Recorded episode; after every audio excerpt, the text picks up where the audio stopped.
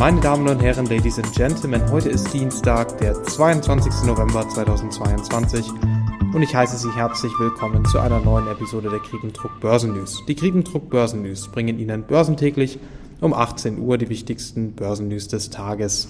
Lange Rede, kurzer Sinn, gleich geht es los und viel Spaß.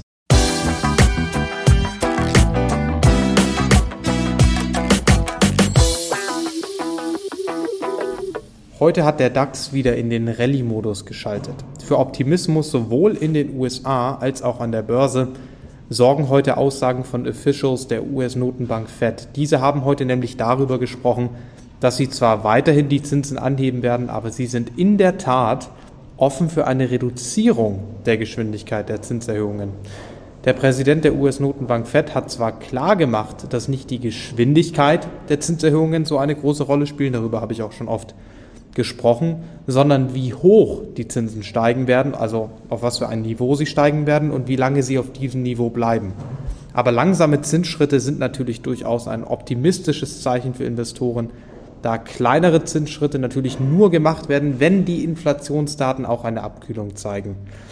Nun wird mit einer Zinserhöhung der US-Notenbank Fed von 50 Basispunkten im Dezember gerechnet. Dies ist aber natürlich historisch gesehen immer noch ein sehr großer Zinsschritt und bis wir wirklich optimistisch werden können, müssen wir mehr Inflationsdaten bekommen, die eine Reduzierung der Inflation zeigen.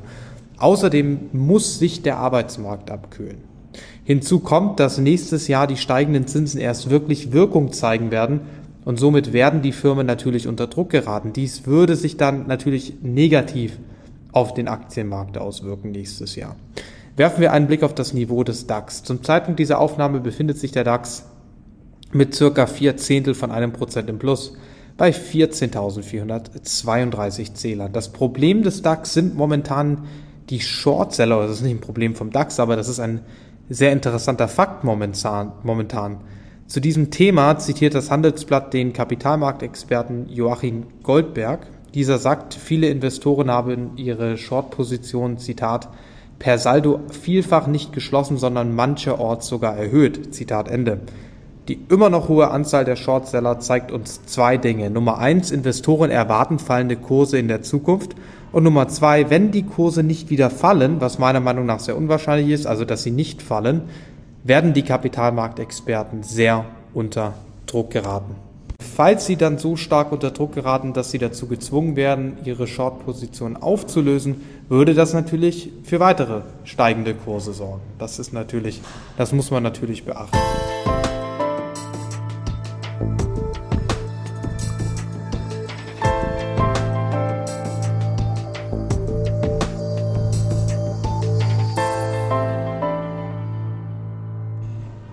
Kommen wir thematisch nun zur Wall Street. Auch die US-Aktien sind heute gestiegen, da die Anleger ihre Erwartungen der künftigen Zinserhöhungen neu kalibrierten, als Reaktion auf Beamte der US-Notenbank Fed, die heute darauf hinwiesen, wie ich bereits gesagt habe, dass die US-Notenbank Fed die Zinssätze weiterhin erhöhen werden, aber offen dafür sind, ihr Tempo zu verlangsamen. Außerdem gab es heute gute Earnings Reports, welche natürlich momentan für Optimismus sorgen.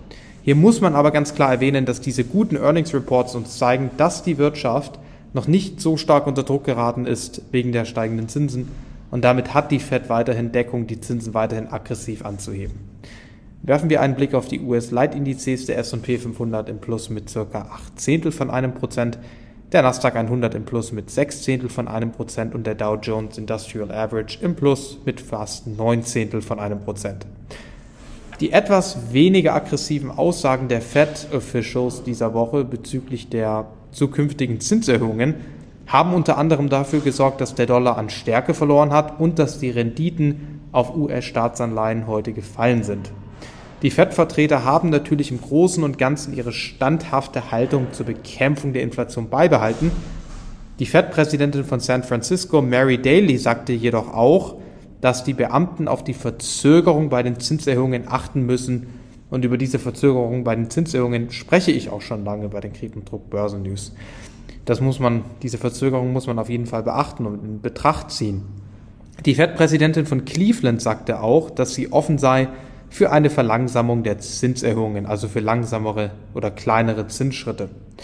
Zu diesem Thema zitiert Bloomberg Sean Cruz, Head Trading Strategist bei TD Ameritrade. Dieser sagt, Zitat, wir haben noch einiges zu tun und einige Daten werden veröffentlicht werden vor der nächsten FED-Sitzung. Es sind also viele Schlagzeilen getriebene Schritte, die wirklich auf zwei Dingen basieren.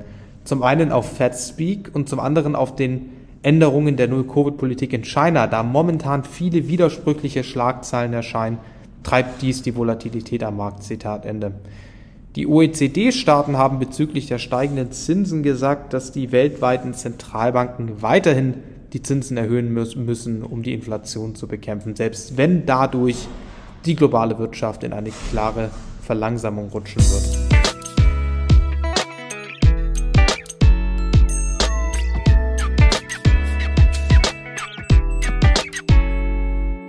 In Asien sorgte heute die chinesische Regierung tatsächlich für Optimismus, während Anleger die Konjunktursorgen wegen der steigenden Corona-Zahlen in China so ziemlich ignoriert haben, sorgte die chinesische Regierung für Optimismus, da sie mit neuen Maßnahmen den sehr unter Druck gerat, sehr, den sehr unter Druck stehenden Immobiliensektor stützen.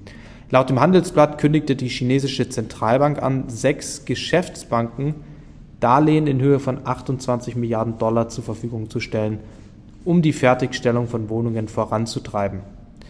Werfen wir einen Blick auf die asiatischen Leitindizes, der Nikkei-Index im Plus mit 6 Zehntel von einem Prozent, der Hang Seng-Index heute deutlich im Minus mit 1,3 Prozent, der Shanghai Composite Index im Plus mit circa einem Zehntel von einem Prozent und der Topics Index klar im Plus mit 1,12 Prozent.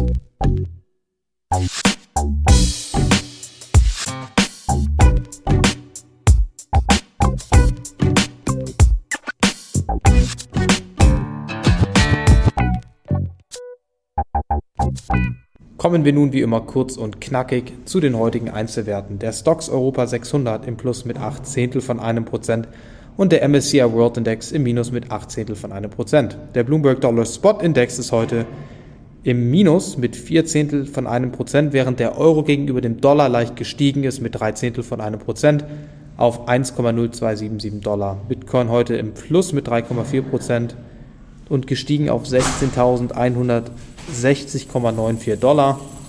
Die Rendite auf die 10-Jahres-US-Staatsanleihe mit 4 Basispunkten im Minus gefallen auf 3,79 Prozent und die Rendite auf die 10-Jahres-deutsche Staatsanleihe unverändert bei 1,99 Prozent.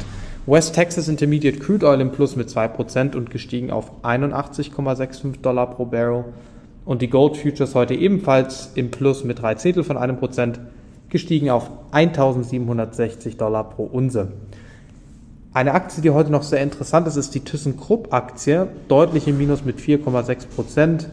Grund dafür ist ein Anteilsverkauf des aktivistischen Investors Sevian. Das ist immer sehr interessant, wenn man sich das Ganze anschaut. Und das war's auch schon mit der heutigen Episode der Kriegensdruck Börsen News. Ich muss Sie noch darauf hinweisen, dass es sich in diesem Podcast nicht um eine Anlageempfehlung handelt. Sie entscheiden selbst, in welche Aktien Sie investieren und Sie tragen dafür das volle Risiko. Ich hoffe, Sie hatten einen wunderschönen Abend und ich wünsche Ihnen noch einen wunderschönen Tag. Bis morgen und auf Wiederhören.